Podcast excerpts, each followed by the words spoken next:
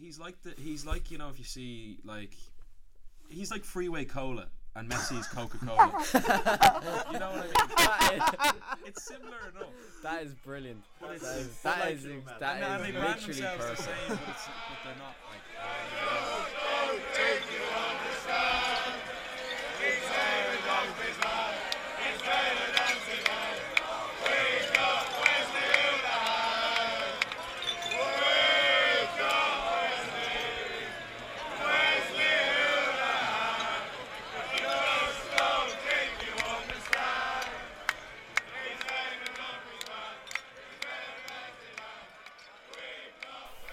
Hi, and welcome to the Action Replay Extra Time podcast. My name is Alex Dunn, taking over hosting duties this week, and I'm joined by Gavin Quinn, Luke Redmond, and Ian Brennan to discuss the past week in sport. And I suppose if we get into the main news today, lads, it is a day of grievance for Ireland football fans as the unfulfilled potential of Wesley Hoolahan on the international stage is finally uh, confirmed as just that, um, retiring at the age of almost 36, not quite um, a long, maybe not as long as it should have been, or distinguished international career in the in the green jersey. Well, he got 43 caps. Let's not forget, but that could have easily been 100. You think of Could have been somebody 100. who's been in the team since, um, you know, contemporaries um, in terms of his age are not contemporaries in terms of who, when he came into the side. You know, the likes of James McCarthy and Seamus Coleman, he would have been of that generation of Ireland players, even though he has a significant age difference. Yeah. Uh, he's significantly older, is what I mean. You know, he's a contemporary in age of John O'Shea. Like that's the thing. It does feel like he's been around for less time than he has, it, or it, it, it because he's thirty. You know, he's thirty six. It doesn't feel like he's thirty six because he's been playing on this Ireland team from an old age. Let's be honest. He was out in Mm. the cold with Trapattoni for reasons we don't understand Mm. still to this day.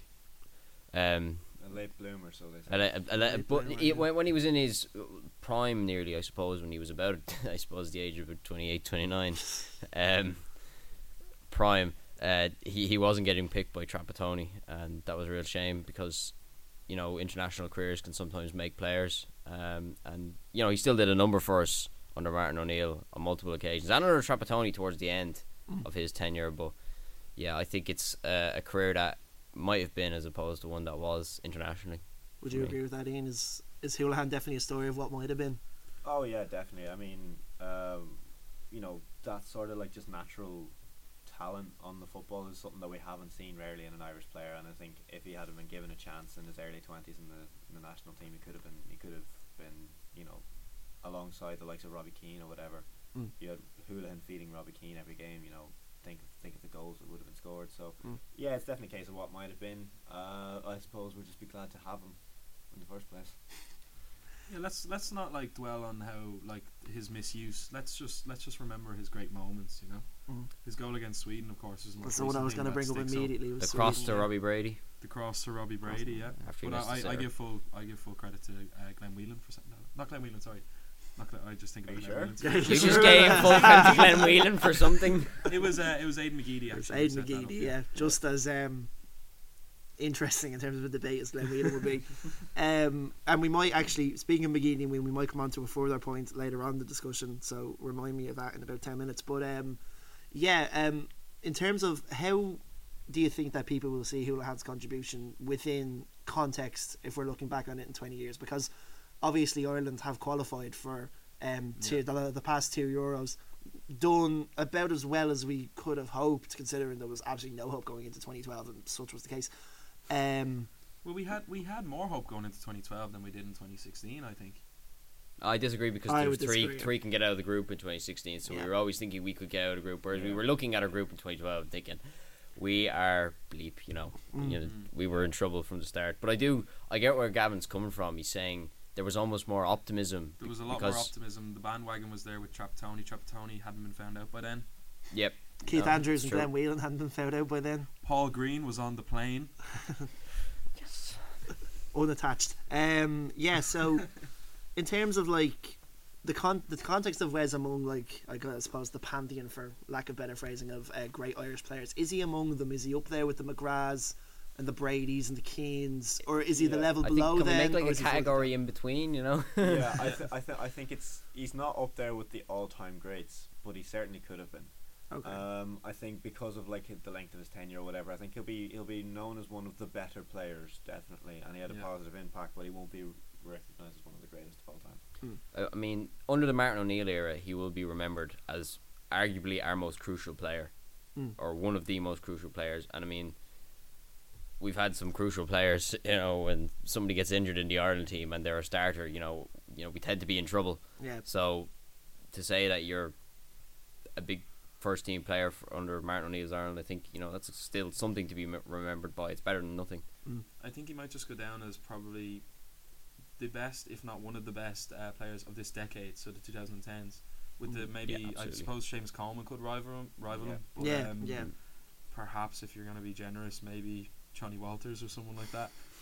But um, yeah, like ag- again, as Ian said, like he would, he, like he, I think he has the ability to be probably up there one of the best. It was just his misuse Mm. over the years that's hindered his legacy, if you Um, want to put it that way. One thing you bring up there about Walters is he was another man who came to uh, the Ireland setup not as late in his career as Hoolahan did, but certainly not at the, the flowering birth of his career at Blackburn Rovers anyway.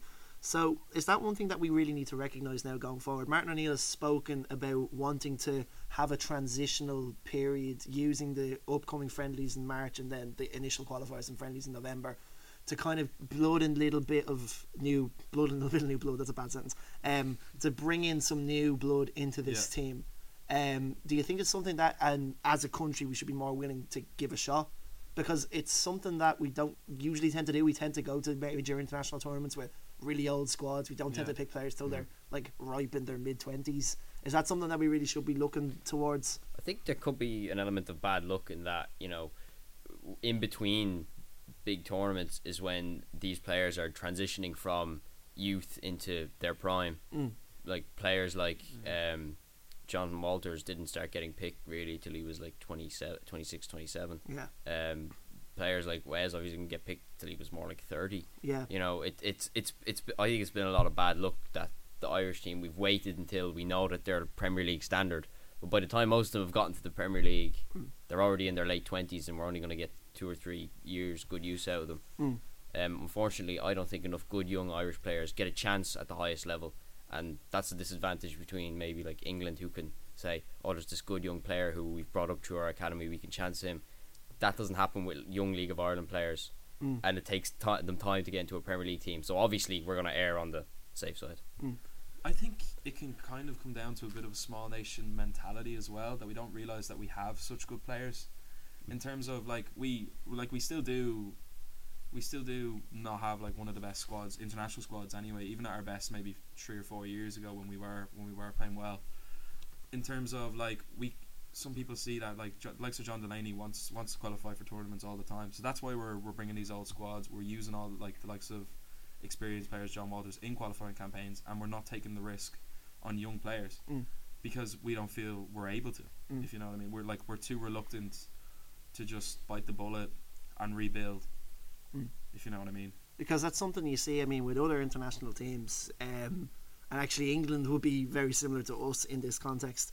Um, that there's a clear development plan from this age to this age, and by the time you hit uh, the top age group, which for most countries would be 21, and you are ready to step up into the international side, you've played the same style of football all the way through. You've been coached the same way all the way through, and it doesn't matter necessarily if you're getting the time at uh, club level or not, where you're playing with different people you're going to go into the international setup in a similar way that a player would progress through an academy of a club.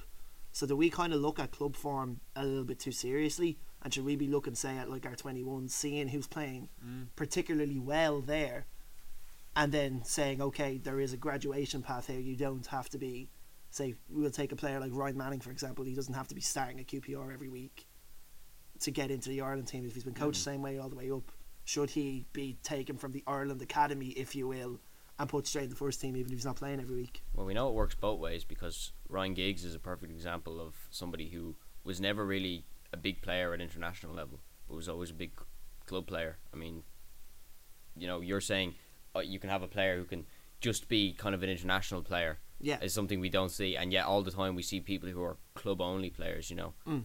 like Ryan Giggs, who really you know didn't do a whole lot with Wales despite being a gifted footballer. very much one of the most gifted of Yeah, his exactly. generation. Yeah. Could I- you say could you say that Wes Hoolahan was really actually uh, more of an international player? I 'Cause, uh, think like, he'll I think be. we actually kind of I I'm not to be too harsh on Wes, but we I think we do put him on too much of a pedestal sometimes. Mm. When you do put it into perspective of how he gets on in England, if he was really that good, he'd be playing with one of your top English clubs. I think we do kind of, like you say, put him up on a pedestal a little bit too much. But we do have to remember that it, we you know when Norwich first came up to the Premier League under under Paul Lambert, um, was very much a player who was starting in that team week in week out, and it was only really then that I know he'd made his debut before that, but it was only really then that he really began to establish himself in the green jersey. Now in more recent years, where he hasn't been playing every week at Norwich, where he was out of favour when they got relegated under Alex Neil, and now very much out of favour under Daniel Farke. He barely starts. I, I would say that that is fair now. Yeah. That we're we're, we're certainly more reliant on him, say in November than Norwich would have been in November, for example. Of course, yeah. You know when he came on against Chelsea in, in I think it was that was the FA Cup, and uh, you know I remember obviously he had that Rabona across which was amazing, but like he only came on in that game towards the very very end, Yeah. and um, you know he's not a player that's crucial to their kind of style, and in a way he's not a player that's crucial to Ireland's style. He's very much a player who comes on to change our style. But he um, contradicts our whole plan, really, yeah, doesn't it he? really does. yeah, I Um, think. Yeah, I think. Well, like, there's there's examples for and against that. So like, you've got obviously international players who obviously perform on a big international stage, might not get a lot of time at their club level. For example, last year Darren Randolph Yeah. was one of Mm. the perfect examples of that, Mm. and continuing with the with the West Ham team, the complete opposite of that is now is Declan Rice yeah. who is Mm. getting a lot of game time for West Ham, is doing well, and yet where Martin O'Neill was refusing to pick him in the squads. I think that might change now. Come our next game. I think it will. I think Mar- Summer. I think Martin O'Neill was Yeah. very much in the mindset that right. He's, he doesn't take it as like a match day by match day process. He takes it by campaign by campaign, which I think is way too long winded because Yeah. if you because it was almost like he was refusing to pick Rice because he did he wasn't there at the start of the campaign. Yeah. I know what you And in some ways, you can kind of understand because you know the the team has played all the way through the campaign. You know they know Mm. each other and how they play. New guy comes in can disrupt the team a bit, but at the same time, you know if you if you've got a player playing that well, you have to pick him, and especially when he's young as well, he he'll get experience like crazy.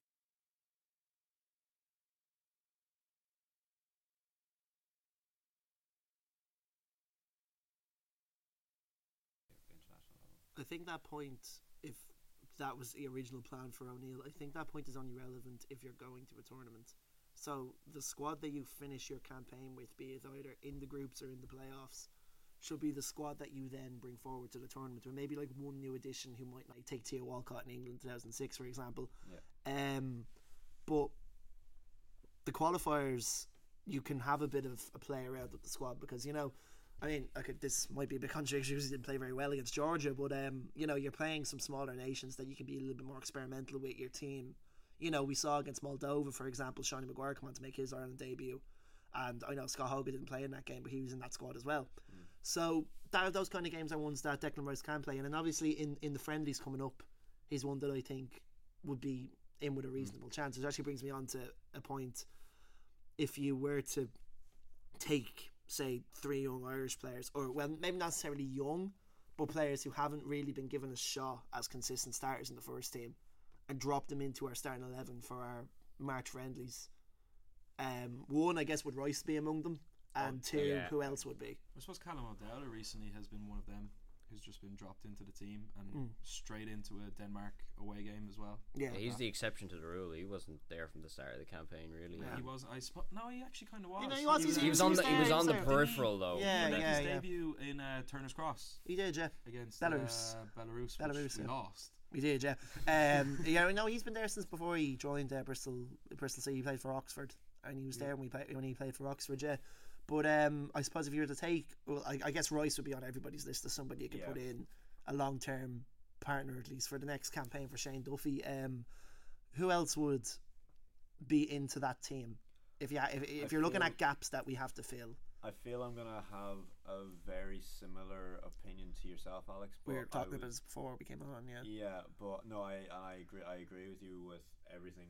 The the midfielder, I think we have, uh, we have enough like well, we need more defensive-minded people. Obviously, Rice can play as a holding midfielder as well, as well centre half. Yeah, but um, I think if you we need uh, we need someone if O'Dowda gets injured or whatever, we've got no attacking talent. I think um, Liam Kelly is probably the best option to go in Yeah, straight yeah. away. I'd have to agree Um, there. I think. In ter- well, in terms of goalkeepers, we don't really have too many young goalkeepers. No, uh, our enough. under 21s keeper at the moment is Kieran O'Hara, who's just in United's academy doing nothing. You know, he's- sitting on his hands He's really. not, he, he's not really going anywhere. So I feel like Rob Elliott is probably the best choice. Like if you want to put in a new keeper. I reckon Randolph's good for another campaign. But yeah, I'd, I'd say Yeah. Randolph's good for another one. Uh, and issues forwards was, there. forwards. Well, obviously we'd all like to see Sean Maguire. yeah, Yeah, well, lo- Um, losing Murphy obviously now we need. It's like, you know, that's. I, I think that was something that had to happen. In- really. I, I, yeah. I, I think Murphy No. would have been good for I, another. no, I think he's bad for the way we play because I want Martin O'Neill to start playing more positive football. Uh, good luck. uh, but I know, I, I, but the fact that he was put on again, I, I, I did. I think that if we start playing the same football, long balls, you know, what we, we we don't need to go into that. But if that happens in the next campaign and the young players aren't given the chance, and we go with players that are thirty plus Mm. On a consistent basis, and our squad squad age average is higher than most of the teams in Europe as it is. yeah, Um, if we continue to do that, Martin O'Neill won't last the next campaign because the fans will just get fed up with it. yeah. Yeah, um, I think that um, I think it, it really does speak volumes that you know straight away when you're thinking young Irish players who are up and coming, you know, under the age of like 23 or whatever, there's not really a lot. Not really Yeah, well, Uh, Sean, Sean, it Sean, he's not under 23. For me, it, it, it again comes back to the point that they just don't get first team opportunities in big leagues, Mm. and so they're not prominently known. Well, then, is it something that we should be looking more at our at our underage games Yeah, For- and a- that's- a- as Ireland fans? And that, and, and that's true. Yeah, maybe Martin O'Neill is neglecting his underage squads that are at his disposal Mm. because there's obviously good footballers in there. I was I was about to sorry, Kevin. I was about to make the point that maybe that's maybe a market that the League of Ireland could look into to provide the players for because if you the amount of young Irish players are over in England not getting any opportunities, Hmm. obviously So the lower down the leagues, the more the more opportunities you'll get, but it's not. Yeah. Still not glamorous. It's still not glamorous. Whereas at least if you're going over to the League of Ireland, more and more English clubs are looking at the League of Ireland now. You see the likes of Preston, ex- uh, Brentford. and Sorry, What, what level is the league? Of, what level is the League of Ireland at though? Like compared to the English game, like what? would- Like if you were to replace an English division with the League of Ireland, what standard is that? Well, We've- it depends on the how- players that have come across, and the I would is say very it is a. League One, League Two standard. Not for in me. terms of facilities and money. No, no, No. but in terms of and money, talent, it's not even quality of it- no, players. oh no, well obviously Yeah, not. qual- quality of players. Um, the better Irish players, if you were to make like a League of Ireland select eleven, if you will, Yeah. they could probably be competitive in League One. Yeah, Yeah. yeah. I would say for the most fair. part, the standard is conference slash League Two. But the, most better part. players, of course, in the same way that the better players in League One will will stand out, and the better players in League Two will stand out. You know. Yeah, but that's not even a bad standard because you look at these teams, and when it comes to the FA Cup, they can take on the big boys on their day. You know, oh, they, of they can give them a game. yeah, There's yeah. not like like Bristol everybody has this assumption that you know, oh, five star on FIFA versus half a star on FIFA, it's going to be eight 0 or something like Yeah, that. You know, yeah. it's just a stupid mindset to have, You have. know, and, uh, and it does happen. I mean, we saw Swansea in Notts County, but uh, at It- the other it- on the other end, you know, players know. who can go over and prove themselves in those leagues, or players who come up through those leagues as Irish players, like O'Dowda, because he came from Oxford. Mm. Um, you know, it, it's it's a good route in there. Of course, it is. They have to be playing football, but you know, it, it's a case where if you're looking at lads, I gave the example of Roy Manning. I'm going to look at his QPR teammate Olamide Shodipo, who has had a reasonably decent under 21 uh, Irish underage career in general. I was at the under 21s game qualifier against, I believe it was Kosovo. Uh, we won 1 0. He scored the winner. He ran the game. Uh, he's if Ryan Manning's struggling to get a look in in QPR and he's kind of in and out of the team a little bit, Shodipo's hardly got a look in in terms of the first team. But is he, he? He could be like an example of a player that you could pluck and say, right, you're doing well in our underage setup. We've brought in this this fella, um, Ruud Dokter or Decker, I don't remember his name, and I should because I when I was doing my coach and stuff, it was all about him, so I should remember his name. But we we've brought in this guy who's going to make all our underage teams play in the same manner. Give Martin O'Neill a platform, or whoever's Ireland manager a platform to say, here's these players who were brought up in this way Play like this. play like this and you can pick them and bring them into your team and yet we're still kind of talking mm. about, about the club form of the individual now on one sense the club form of Liam Kelly may be what makes him stand out more than another young Irish midfielder, take Harry Charsley for example, Yeah. someone who's been playing in the under 21s at Everton, doing well. Now he's gone out on loan at Bolton. If he does really well at Bolton, all of a sudden does everybody clamour for Harry Charsley to come into the team, even if he's not necessarily better than he was at the start of the season.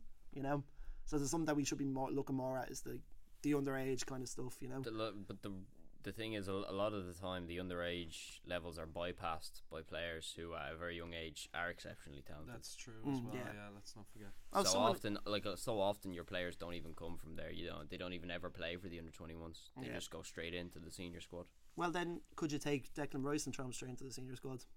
I would. Yeah, I would. but like more often than not, I feel that doesn't appear to happen. So and that's what like so many Irish players when they make their international debut or like 20 like senior Mm. debut or like 27 28 it's been years since they played with the under 21s So then, could we be possibly looking at a generation in 10 years where you've got, say, well, maybe not 10, 15, I'll say, where you've got Declan Rice, Ryan Manning, Liam Kelly, Shawnee Maguire all retiring, and maybe others, I don't know, like um, Ogbenny if he plays for Ireland, um, Warren O'Hora who's gone over to um, to Brighton. If they all come in, don't get their chance till they're older, retire, could we all be having the same conversation again? It'd be like, I think it's Groundhog I think it's Day, you know? Yeah. I think it's, Groundhog Day. Uh, it, that's that's uh, but I'm sure there 10 years ago people were having this conversation about More than likely. about yeah. young players who were young players who were young 10 years ago yeah, Anthony Stokes. maybe Yeah, um, myself and Alex were just before we came on air. We did we did this thing where we were trying to guess the last starting eleven who played against Northern Ireland. I was shocked at some of the caps, especially because one of them, Keith Treacy, used to play for St Patrick Lake, so I should have got him and I didn't. But um, there's a, Yeah. couple, a couple of examples of you know uh, for example, like Damien Delaney started sta- started that match. Kevin completely forgot he played for Ireland. Kevin Foley started that match. Wolves. That's the Keith, reason I Keith, well, Keith Andrews obviously there. Shay Given, Paul McShane, Keith Andrews. yes. Stephen Ward, Seamus Coleman was actually in the starting eleven at that stage. One of his earlier caps might have been his first, 2011. 2011. So it would have Five 0 in the Aviva Damien Stadium. Delaney played in 2011 Christ oh it was in the Nations Tony. Cup wasn't it Yeah, yeah, Cardi, we beat them 5 0. And Simon Cox started up front alongside Robbie Keane. Remember Simon Cox and Conor Sammon. That, or do you remember? Does, does, does that the one Wigan Warrior Conor Sammon there's one banger that Simon Cox scored for Nottingham Forest around about that time, might have been a little bit later. So yeah. he banged in like this amazing Papiss Cisse esque volley from about 25 yards. I remember waking up and watching it like, that's it. Like, get Keane out of the team. This is the future. So Anthony Stokes and Simon Cox. just like Papiss Cisse was the future was he ah, you never. was- well, I was the mean, future for half a season. yeah like, but hey, you know that's the way history's gone. Maybe Chelsea signed the wrong um, Senegalian Senegalese uh, striker. No, no, they didn't. Have you seen his form in the past two years? Oh my god. That's like three, four years. Yeah. Have you seen his form since he scored that goal? Pretty much so. Um, I guess has anybody to, f- I suppose, wrap up on Wes with maybe his most ardent of fans. Has anybody read uh, the Eamon Dunphy piece on uh, Wes's retirement? I've not read the entire thing, but no quotes. I haven't. I I've seen a headline now, but I haven't read into it. But I'm sure it's pure gold. it has to Um, go on that wall over there Yeah. in a frame. I suppose um, I I would try and pick out the better quotes, but we've heard them all before. You know, street footballer, uh, Oh, set, street football. same skill set as Lionel Messi, uh, little wriggle of the hips and he's gone. You know, Yeah. Same One- skill set as Lionel Messi. uh, yeah. The exact quote is, "I'm not suggesting he was as good as Lionel Messi, but the same skill No, set." he's like the. He's like you know if you see like, he's like Freeway Cola and Messi's Coca Cola. you know what I mean? It's similar enough. that is brilliant. But it's- that is, They're that like is, that and, and they brand literally themselves perfect. the same, but it's but they're not like, and they never will be. If I just said We've that, got I'd the freeway Messi. We've The got the Freeway that is the freeway that's gonna Messi be- Wes Hoolahan. Put it on his gravestone. That's going to be an action replay intro for years to come. Oh, we're gonna get that's that's t-shirts. That's merch right there. Just Wes, just Wes Hoolahan. Wes holding Hulan bottle on a of can of Freeway uh, Cola. yeah. An official brand ambassador for Freeway Cola. I always actually. is that is a good way of like comparing them realistically. Like, It I, like I can yeah. see what Eamon Dunphy's trying to say. They're the He's- same yeah. thing, but he's, a just si- not he's- as good. Yeah, he's like he's similar to Messi in the way he plays. yeah, not Yeah. position. So is like Mo Salah like style-wise. Pepsi then? Is that what you're saying? Yeah, no, Yeah, no, I yeah, wouldn't say yeah. Pepsi. I'd say he's like Pepsi Max. You know, no sugar. I'm actually drinking Pepsi Max right now. Pepsi there you Max is nicer than Pepsi, ladies and gentlemen. Just for That's that's a I- I'll fair back point. that up. that is a fair point. I Yeah. prefer Pepsi Max. Although I might just be preferring it because that's your gimmick that you drink Pepsi Max. So It is my gimmick, yeah. But um, I suppose that that's the best way to conclude our um. Well, our I, suppose, I, suppose- I suppose we can move on to a bit of to a bit of Six Nations. yeah, and um, the Ireland side to play Italy has come out. Um, the one that suppose everyone will be talking about is Jordan Larmour. He is in the squad. He's not starting. We've gone with the same back five, much to I guess Billy Keenan's chagrin, because Rob Kearney's still in there No, fullback. Billy Keenan won't mind Rob Kearney. He's actually kind of turned. It's a bit of a face turn on Billy's part. Yeah, Billy. Uh, Billy only might. Billy only doesn't like Rob Kearney when he's injured. And he's, Yeah, when he's he coming is- in and out. He is fit at the moment. Yeah. so. So yeah, I think Billy's pretty happy about it. We've that. made four changes in the forwards. Um, Jack McGrath in for Cian Healy. Um, we have Devin Toner coming in for James Ryan, who is out of the 23 altogether. Um, Surprising. Dan, Mm, we're going to come on to that. Uh, Yeah. Dan Leavy in for Josh Van der Flier, which is obviously an enforced change due to his Yeah. unfortunate injury, and Jack Conan in an A for CJ Stander. I guess just to give him a rest because it's Italy. Um, yeah, Very James surprised. Ryan. Very surprised to see actually Stockdale in there. He was terrible. Yeah, I thought, Yeah, I yeah, thought they might have gone with Conway over Stockdale. Yeah, I. I was actually calling on Action Replay on Monday for Conway to start, but um, Yeah. It wasn't a game for Ireland's. I think maybe really what- shine though was. I mean, I it was th- very much yeah. a you know a very It could have been though. I think ver- what what uh, what Martin O'Neill, what Joe Schmidt is attempting to do here is just to give. si- they've they've similar Yeah. styles of football, don't they? there's just, actually just a boot video, it. there's actually a video of two of them sitting together, and I'd love to see it. I've never watched it. Two of them talking tactics, and all. I'm not even messing. Like it's just, I, I remember I saw a comment that actually on the explains Ireland. everything. Yeah. I saw a comment on the Ireland Wales game afterwards uh, on Twitter, and he was like, "That was like watching us playing at Euro '88. We were just hoofing the ball so much." but uh, yeah, I with mean, our with our freeway cola football. yeah. So surprised to see James Ryan out of the twenty, I- out of the twenty-three. I, Yeah, I, I, think, Resting I think or- that's more. I think that's more of a, a good sign than anything else. I think that's, That's true. I think that's Joe Schmidt saying this is the future. We want to save him for Italy. We want to play him against Wales, Mm. and you know, It could be, yeah, or it could be just like a small niggle as well. Let's not forget, Yeah. it is rugby. At the end of the day, it's hard to play. It's hard to play a game just a week later. it That could is also, true, It yeah. could also be he's trying to get you know that little experience, that little mix of experience Yeah. and and inexperience, I suppose, and like um, getting new Mm. blood into the team. Because let's not Italy. forget, Devin Toner did come in last week, and he did put in a shift, and then did, massive yeah. forty-one phases. Yeah, he did. And actually, There in in that back row, of course, we've got Leavy and Conan who don't have the same level of caps as Stander would have. So cutting in somebody. Yeah, maybe it's um, just to balance the experience. Yeah, so bringing in Devin Toner, kind of if, if you have like two sort of more inexperienced players like Van der Yeah. Fleer and um, uh, or le- le- leaving Conan. yeah, that's what I mean. Like you have Van der Flier and Ryan the first time round, Yeah, and you've got yeah. Leavy and Conan the second time round with Toner playing ahead of them. Yeah, uh, no, it, it, it makes sense. It makes sense in my head. I am a bit surprised that we kept the same back five. Yeah, Well, like the yeah, the, I am very surprised too. the, the uh, like Se- Sexton and Murray are going to be that's the partnership. That's the that partnership that's with it. Yeah, yeah. I'm surprised Sexton started. To be honest, I. I oh no, not at all. No, not um, I, I, he might be. Uh, Italy, as pro- as Italy someone- proved at times against England that they can they can play some rugby. Um, so Sexton's Yeah. going to be there for if It's we not- get embroiled in a re- in, a- in a in a fight. You Mm. know he's going to be there just to make sure we get those kicks. And I think if we're leading comfortably, he'll come off. He'll come off and let Joey Carbery have a run. Gla- very glad to see Jordan Larmour um, in Yeah. the replacements. In the replacements, Ve- yeah. I uh, feel- uh, I feel our like- yeah. Coca Cola player, uh, as it were. I, f- I feel I feel like Larmour will probably come on maybe about 50, 55 minutes for Rob Kearney or Yeah. Jacob Stockdale, whichever one is doing worse Mm. at the time. Or Is better Andrew depends on if he named wants to replacements? Yeah. keep them for Conway? the next game. Yeah. No, it's just it's Larmour and Carbery. They're the and uh, Kieran Marmion. Ah, I see. Yeah. Yeah. Um, you Like know, I yeah. expect if Larmour comes on, looks like he's not nervous, and if if he impresses, he'll be straight into that starting fifteen next next time Well, around. what what we need to remember on that point is the fact that Italy Italy had a very good first half against England, but it all went down the drain 50 in the second half. no, Yeah, that was- that actually, was that's very unfair. It actually went put- they put all down the drain after that forward pass.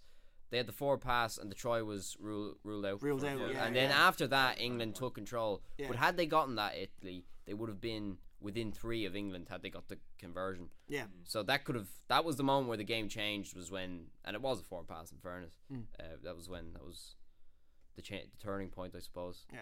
The Ho- ori- and I really hope we don't have Nigel Owens again, do we? uh, I it doesn't say in he was- report, unfortunately. I don't- I Um, don't- he was horrendous against France. I, I, don't, I don't think the ref gets announced until co- until like the day of the match or whatever, or like uh, maybe a day before the match. Is that really the case? I don't know. It's Strange. I'll tell you I, what. I've, I've never I've never But, seen a um, ref be announced like on the same day that the squads are announced.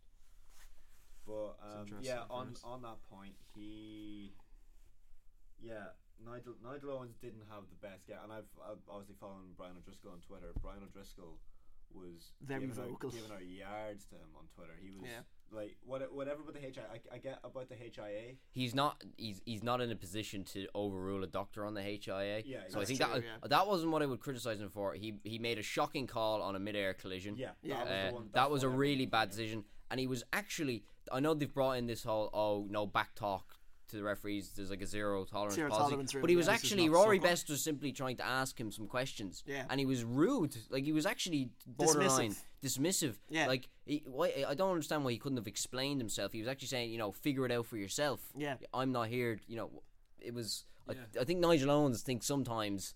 You know that I'm his a- I'm- YouTube, I'm his above YouTube video, law. his YouTube videos maybe get to his head sometimes. I feel, I feel like his ego was starting to overtake him. Yeah, I, it started off like oh, it was funny. This guy, you know, he's really really good at handling the players. Yeah. Now it's gotten to the point where it's almost like he's forcing it, and it's very annoying. Believe in their own hype almost. They believe he's above Yeah, the law yeah, now, yeah, essentially. Yeah, and it's kind of it's kind of surprising given like that's the whole stigma around rugby that like it's so respectful, players respect the refs, and there's never any bad calls really Yeah, because they have video assistance for such a long time now as well that mm. all the kinks are gone. But you still have you still have stuff like this happening with the mid-air collision. So Yeah. And it's normally he is normally I think, um, and I know some friends who really like rugby would disagree with me, but I really do think that he is a good referee. And yeah. I remember um, the 2015 final that he, I think it was, or maybe it was the semi final that he refs. that was the final.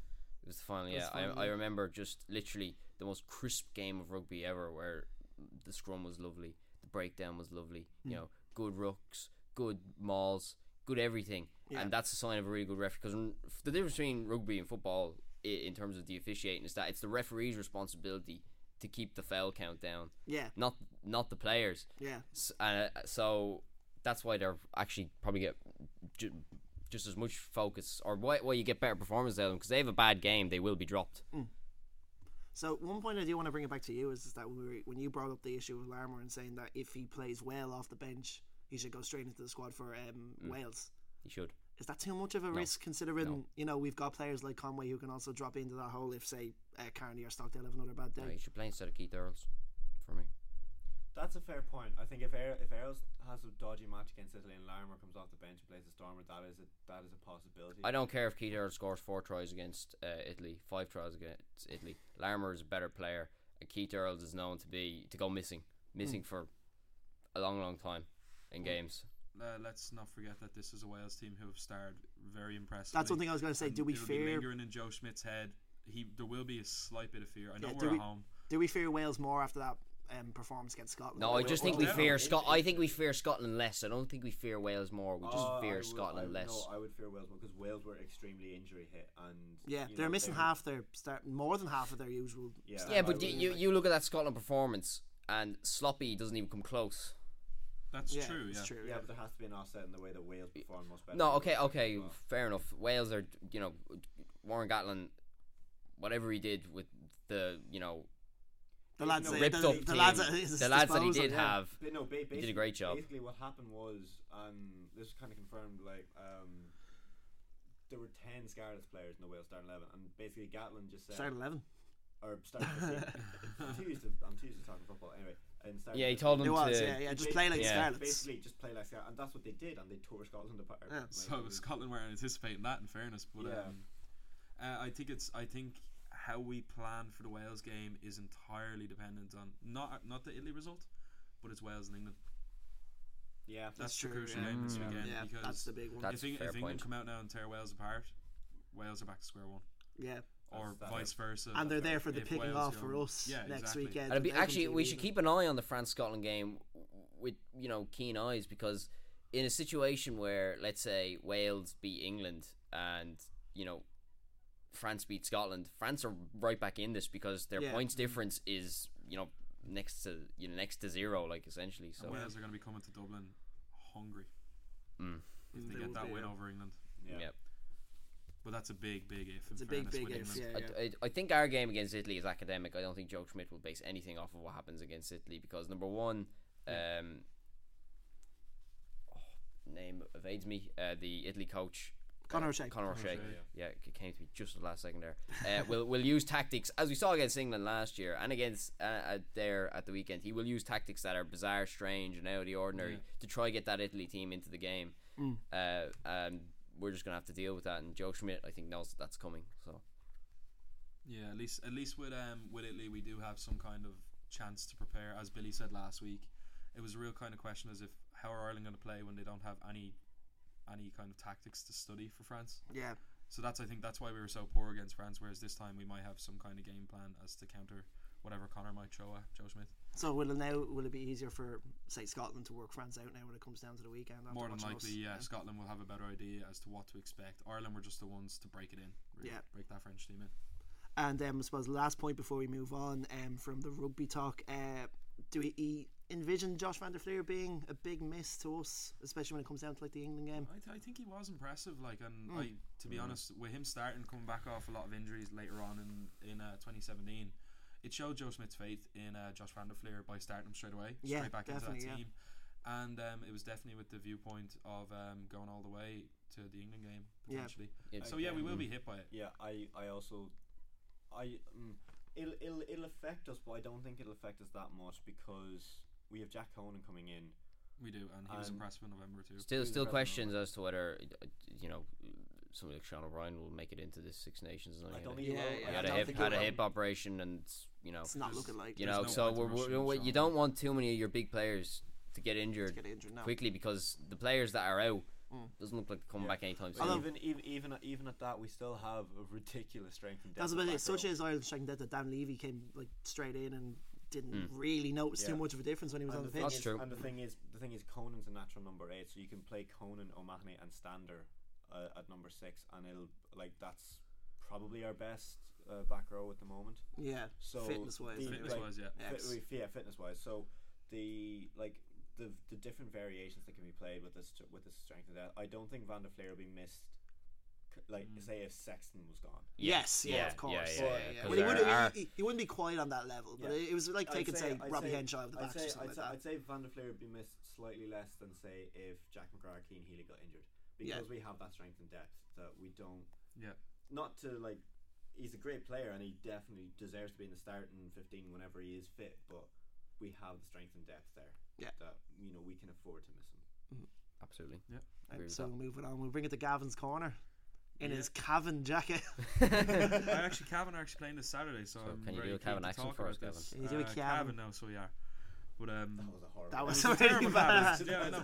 I'm actually I- poor uh, Cavan. that was Um, more akin to Swedish, but anyway. That was a quarter of a Cavan accent. But um, yeah, I suppose just to start about like we've got a lot of GAA coming on. Obviously, all the national leagues in hurling and football this weekend. Well, I Yep. don't think hurling. I think hurling have the weekend off, but um, football wise, anyway. Um, yeah. Well, actually, the reason why the hurling have it off is because it's the hurling semi-finals in the club. The Club All Ireland's, yeah. Yeah, this Saturday in Your uh, boys. Well, in- all of Dublin's boys. in Thurles. All of Dublin's boys, literally eight or nine of the senior team, are in that team. they are. And um, yeah, for well, I suppose the first game there is the first semi final, the Piarsaigh against Slaughtneil. It's um, it's two teams, two of the best hurling teams in the country, really. Obviously, we all know about Slaughtneil. They're, they're one of the best club. They Yeah, are the best club. They are the in best Ireland. club in Ireland. You know, when it comes to their women's teams, even their senior football team as well. Like they're they're all conquering from just a small parish in uh in Derry. In it's Derry, yeah. ridiculous. But um, I think they're gonna have a tough test test against Na Piarsaigh with a lot of them with a lot of Limerick players in that Na Piarsaigh team. Mm. Um, I can only see Na Piarsaigh going through to be honest, and they're more than likely going to set up a final with Cuala, who are playing Liam Mellows Mm. of the West, I believe. But um, the the Cuala team, the strength and depth with so many intercounty players in every line of the field. Yes, Gavin, the West, that ambiguous area. The West, Come on, yeah. They're over there somewhere. I've heard Yeah. of it, yeah. It's all the same. But um, To hell or to the west. yeah, like like if you look at that Cuala Cuala team, you've got You've like, got Dublin quality in every You've single got line. Dublin Dublin quality in every single line, whether that be midfield, whether that be like you know, like you have Oisín Gough, you have Cian, Cian O'Callaghan, you have Sean Moran, you have Da- uh, Sean Treacy, David Treacy, Dara O'Connell. I could keep talking, you know, You good. and then obviously the shoot The shoot as, as well, as I was going to say. and big Con O'Callaghan up front, probably one of the best hurlers in Ireland who doesn't even play inter-county hurling. but um, yeah, so I the club action I can see I can see Cool and the uh, playing well, but of course they're both going to be probably competitive games, and I'm really looking forward to watching them. I think they're going to be on TG Car. There, I did believe. Yeah, yeah.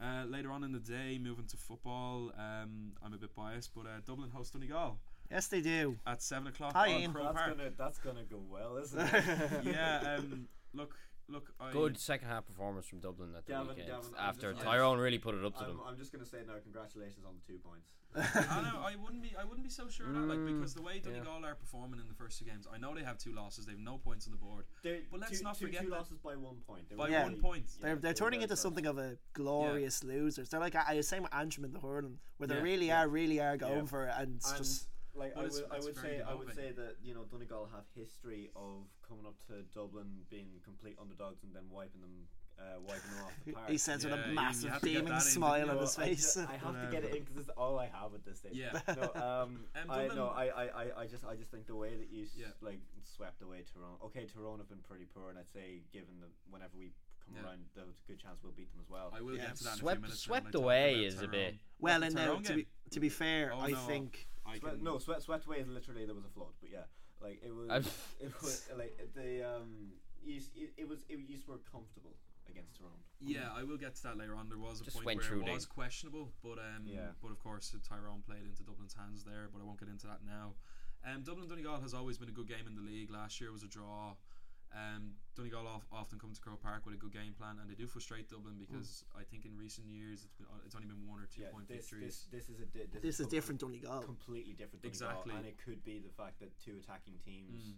Going against each other, and the better attacking team will come out on top. I'd say Yeah. quite comfortably. I'd say it could be six, seven points. How confident are you in this overall transition period for I am. I'm getting. I'm. I am quite confident because I'm sure your eyesight is confident because I know your eyes no longer have to bleed looking at the blanket defense.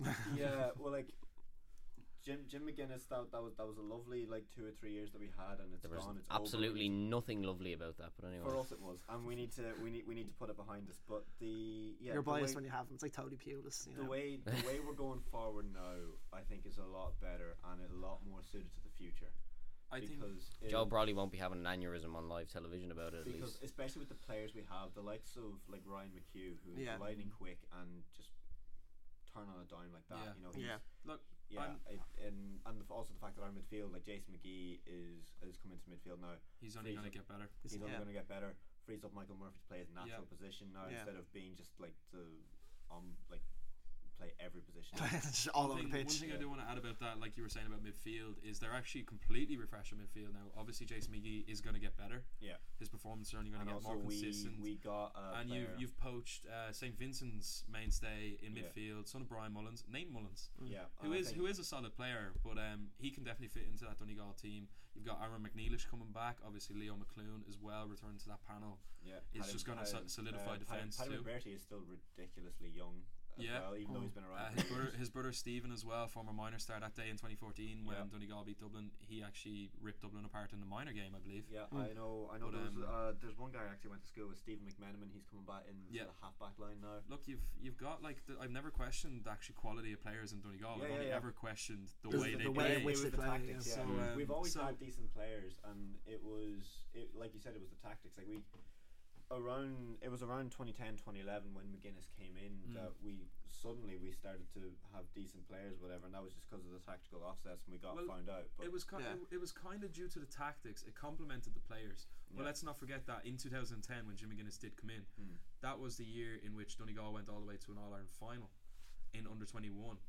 They Yeah. were actually beaten by Dublin thanks to uh, um, Michael Murphy Mm. missing uh, a penalty in the last minute. I think it was a one point victory for Dublin in the end. He hit the crossbar. yeah But Um, um, like there was a there was a there was a massive core of players like coming through at that time for Jim McGuinness, and he just found a good system for them, and that's that's why they have yeah s- and such a now now I think it's now I think it's it's a similar situation now we're finding a system that fits the Yeah. players and it's go- it's a better system in my eyes No, just no. I was going to actually bring up a completely unrelated point to any of that. Just um, I didn't obviously watch? GA. I even I obviously watched GA a lot at the time, but I'm going to pose this to you: Was that final in Cavan?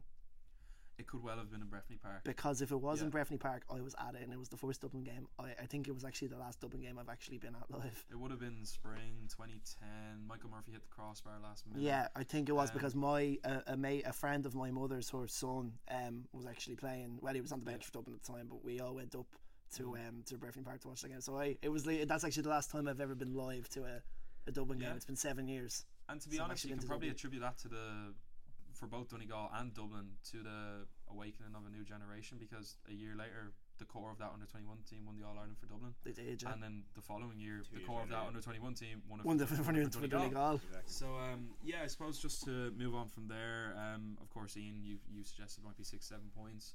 I can I- see it being yeah. a tight game. Um, Donegal, if they get if they get a good start, you never know. But Mm. um, uh, to stay on Saturday, just quickly mention my county Cavan are home to Meath. Your In county. Division Two, they had um they had a draw on the opening day, and they That's on the also I think won last week.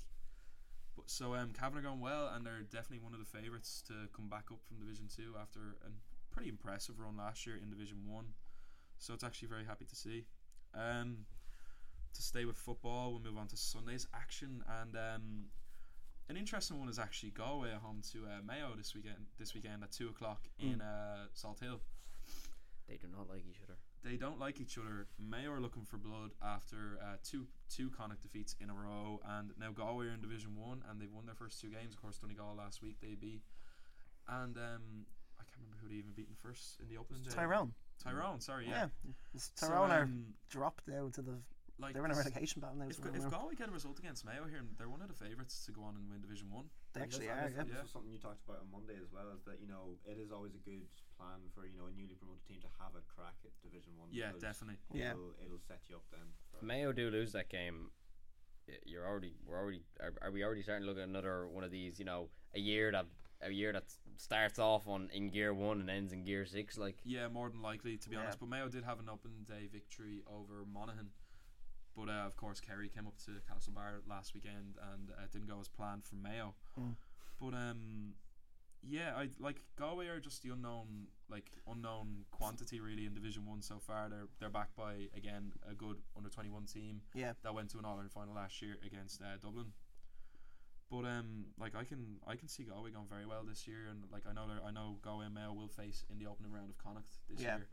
So How much like of this a- will this will be a bit of a scouting kind of exercise for both teams, I reckon. How much of a, um, a psychological impact would the defeat to Kerry have had on the Mayo lads? Because it was not a, it was not a weak Mayo team that went out there and lost to essentially the Kerry under twenty threes, if you will. main fear. Like I, I feel like it might just kick back their preparation by a couple of weeks because it's very demotivating for Mayo, especially after the manner in which they beat Kerry in the All Ireland semi final. Yeah, For a, Kerry, a completely different Kerry team with only like Paul. Geaney left in the team, realistically. wearing gold and all. How to, dare to they? lose with the best jersey in Ireland, may I add. That is Home the and away. best jersey in Ireland. That 'Cause their gold home, away their jersey. Home, their home jersey is gorgeous as well. It's it's it's pretty slick, yeah. But the away jersey, I, I'm I, I actually saw there was a reasonably spirited debate on Twitter that evening about the merits of gold jerseys. Yeah. I'm one- I'm one. I'm for all for it, and I know it's a bit of a convenient time with sponsors or whatever, but it's a fantastically gorgeous piece of kit. Yeah, in fairness is. to um, Paul Galvin and the And in O'Neill's lads. fairness, it was complemented with some equally gorgeous play because the the talent in Kerry right now is unbelievable. Yeah, They yeah. still are rough diamonds, albeit, but like they're they're definitely gaining a bit We're of a bit of sharpness seeing, in this league so finally far. seeing their minor dominance come to Come to 400 fruition, 400 flowering. years worth of minor dominance coming true now. Yeah, But um, yeah, like look, I, I suppose to move on to Kerry as well. Um, yeah, Kerry came with an extremely young team as we've seen in this league, yeah, and it's so demotivating for Mayo because like they they have all they had all their mainstays on. You know, Aidan O'Shea was there. I know I don't think any more was there. Cillian O'Connor came on. Mm. Of course, uh, DC was there. and O'Connor was there. yeah. Uh, Paddy Durcan, As Charles was, um, Akram, yeah. like you know, like they're like ma- like it was nearly a full Mayo team. It almost was, yeah. I've actually uh, Joe Brolly, Joe Brolly was making the point in the column somewhere that um, he thinks Aidan O'Shea makes Mayo a worse team. Yeah, this was one thing we brought up in actually action replay last week too. Thanks With- to uh, John Morley. John Morley, John. of course, is a Mayo man. He's a Mayo of man, Ballintober. Experts. But um, yeah, he reckons like Mayo is a better team with um, with maybe him on the bench because he doesn't complement what Mayo should be, which is a fast running team with intelligent play. You know, like whenever they play with actually a bit of with you essentially use their heads, Yeah. and not just like give the ball to Aidan O'Shea and hope that he batters through five Yeah, men. sticks his arse sticks- out sticks and his sticks arse over the bar. You know what I mean? Like so, like He as duck, in, he like, duck arsed his way to the because goal. like, Like, like, I O'Shea. said with uh, Donegal, like Mayo do have some great players, and if they played the way they should and actually gave some of their young players a chance, Mm.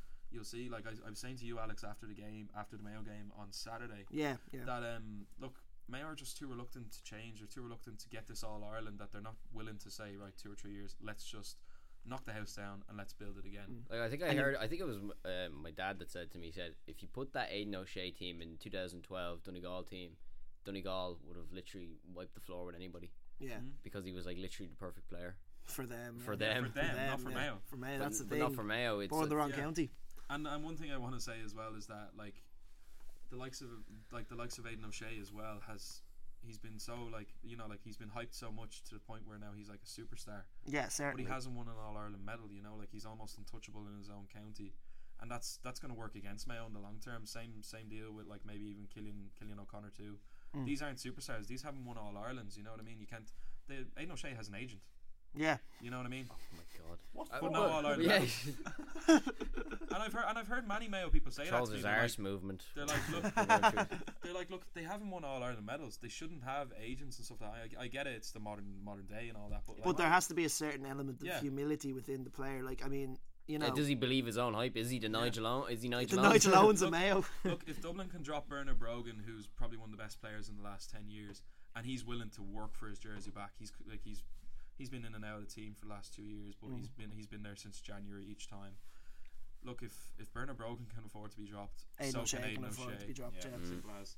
Um, But, speaking of, but on on that point, actually, just before we move on from Mayo, um, can Aidan O'Shea afford to be dropped if they're so scared to transition? Like, will this defeat from Kerry, and if they do lose to Galway as well, yeah, uh, surely that's got to be the kick up the arse then.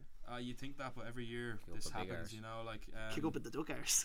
I, I just I'm just gonna wait until the summer and compare their team. So I'll look at their their start 15 against Galway and I'll look at their start 15 from 2013 and see if there's any difference. and there probably won't be. I That's- just found it. I found it opinion. so hilarious when they decided to play Aidan O'Shea um, as a sweeper against Roscommon. Yeah. And Yeah. I, I just that was the moment I said they don't know what to do with him. Yeah. They have no idea how to use him. They think he's Kieran Donaghy, a- and he's just he's just not. Actually, one point, just like so I know we're talking about Mayo for a long time. But, one John- thing I John was- Wiley loved I this was, one. Yeah. I was actually reporting on uh, DC and UCD in the Sigerson yesterday, and I was so actually was sta- I. I was sta- Alex was too.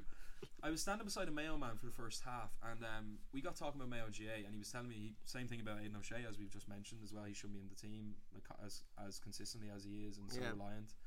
But um, he says that Mayo don't have an attacking plan, which once he said it, I had thought about for a second, and he's so right. Like people say, like oh Mayo don't have the forwards, but they do. They have like they have great attacking players, and a lot of them are defenders. They don't have And coaches. It's the They KAU don't have, have this. coaches, Yeah. is what he what he told me, and he went and he ran through the whole Mayo Mayo, Mayo uh, backroom team, and they're all like either midfielders, they're all defensive experts. There is no solid attacking plan, Yeah, and that's and that's kind of hit home in the last twenty four hours for me when I do think about Mayo. Well, When you Are- watch are- that, yeah, when you watch that qualifier against Cork last year, Mm. that game was like literally free for all. yeah. Um, from an attacking sense, there was no structure. I remember Yeah. at some point Andy Moran was literally out on the far right, like corner Yeah. forward, and you're thinking, what's he doing out there? They're they're only really blessed just because Andy Moran has been so good in the last year. Without Andy Moran in attack, there's there's very there's little very little to go inspiration. by. Yeah. But um, I suppose Alex wants. So to- are Ireland, uh, are Mayo like like the Ireland going to an international tournament of? Um, yeah, that's that's actually a good way to look at it too. Yeah, they are kind of, except just a little bit more successful. Our Mayo Freeway Cola, is that what we're going to ask next? no, Mayo are like um, Spar American Cola. Oh no. Oh no. That's worse than Freeway Cola. Hey, it is not. Spar American Cola is like the best value you will find anywhere. Except Right. Mayo Orange. Print that. and you can. Go on. God. I suppose just to move on, lads. we'll come back down to earth now, and um, I won't, is I won't rob Gavin's catchphrases anymore. there is another uh, two uh, two games in Division One, of course. Uh, Kildare hosts Tyrone, which is very interesting. Mm. Up Tyrone. Um, yeah, Kildare. Tyrone needs to win Kildare that. again are another unknown quantity. They haven't been impressive as of yet. You know, they would have expected to push Dublin a lot more two weeks ago.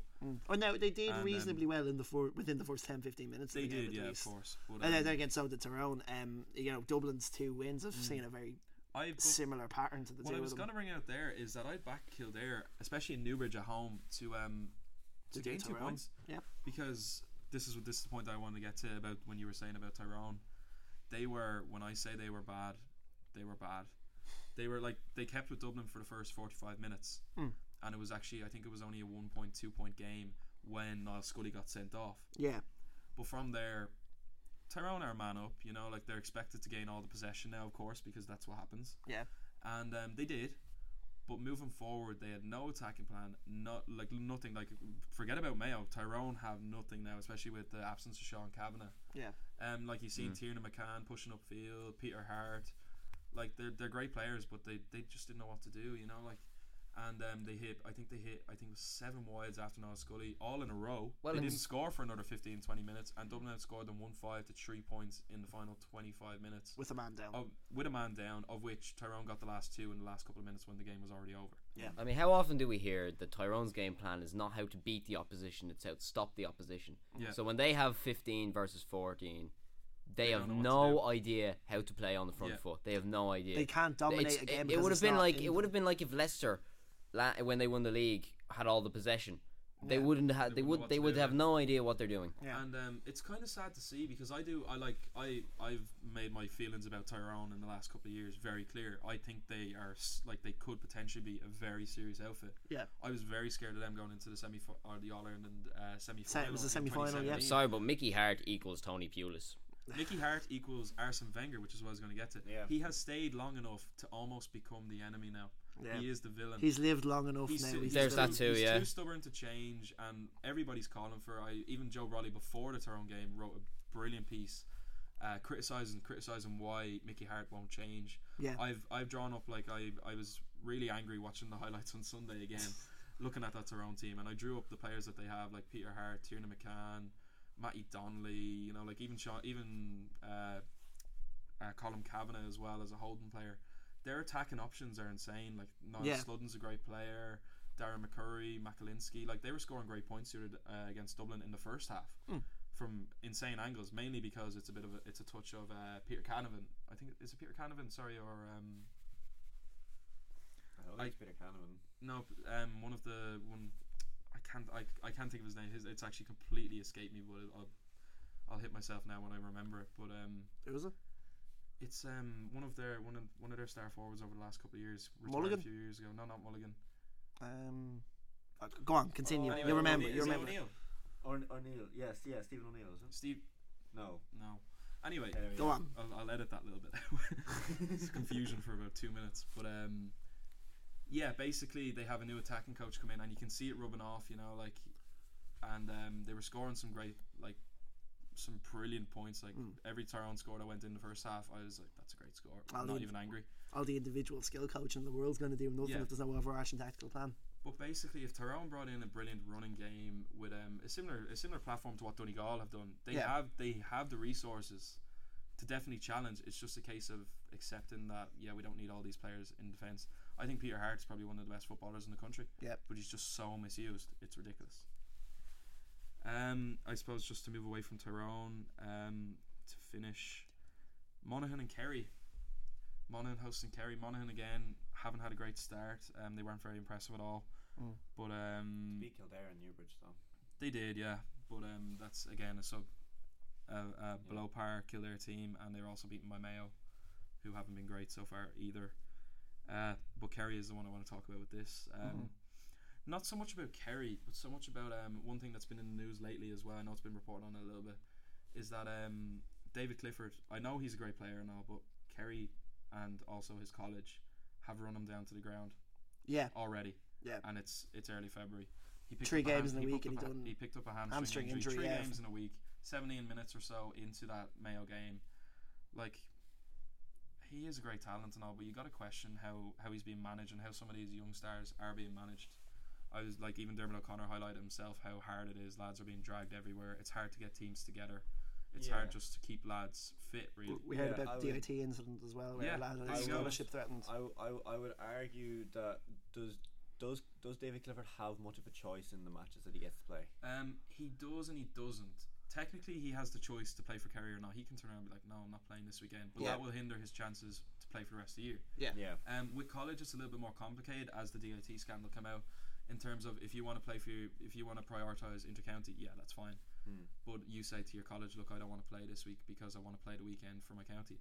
You're going to lose your scholarship, Yeah, that's which is the the case for David Clifford. David Clifford had to play for IT Tralee last week to help them qualify for a Sigerson quarter final, which is great. Yeah. But then he played for his county the weekend, and now he missed the Sigerson qu- quarter final, and they were beaten by none other than DIT. Funny enough, yeah. yeah, enough. it was. But But you know- we, we hear stories everywhere of you know Yeah. the it's not even with college as well. You have to do the academic side of it as well, and there's Yeah, true. conflicts there. So like I know of a young Mm. uh, goalkeeper for the women's senior Dublin team. Um, she's in Minute and she's only eighteen. Like, and she was uh, told basically that she couldn't go to uh, a compulsory lecture because she had to go to a compulsory. You know, GA match, Train, and, yeah. and then you know, then there's Dublin training that night. Then there's du- there's a match on the weekend. You know, it's Yeah, crazy. yeah. Like, Oh yeah, like it's there's- crazy. There's, no chance for for a life, even even without college as well. Like if you're just working mm. too, we've seen with Jamie Barron, of course, in the last couple of weeks, mm. who's ha- who's had to move into a teaching role just to facilitate his intercounty hurling career. Yeah. Yeah. So it's it's it's all, it's only because the game is amateur really why these problems are there. Like it's it's a professional game played at amateur level, if you Yeah. know what I mean. All the all the pressures of training full time, of playing matches, of course, they're combined with working, with college, with and like all the responsibilities of life, which is But- which is a luxury what professional footballers and other professional athlete, athletes get, but GAA stars don't. Well, But- some GAA stars. Without scrapping one or other of the pre-season competitions, the leagues, or the college competitions, how hmm. exactly do you get around this issue?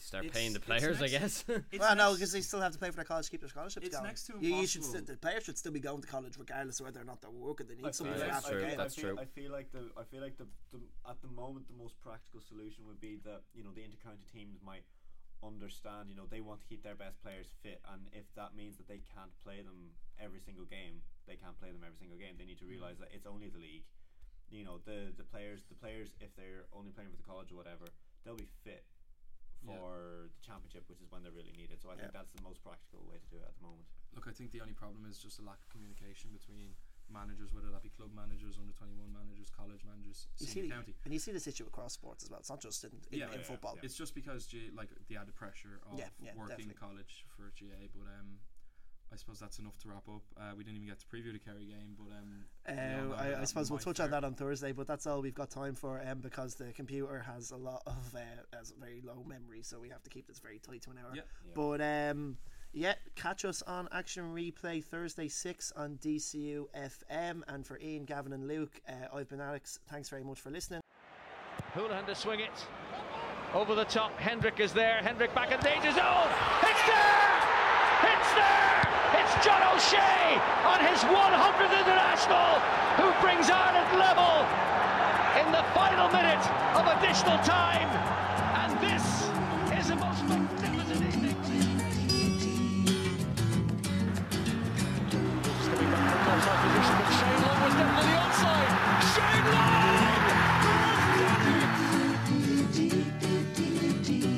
Into the penalty area.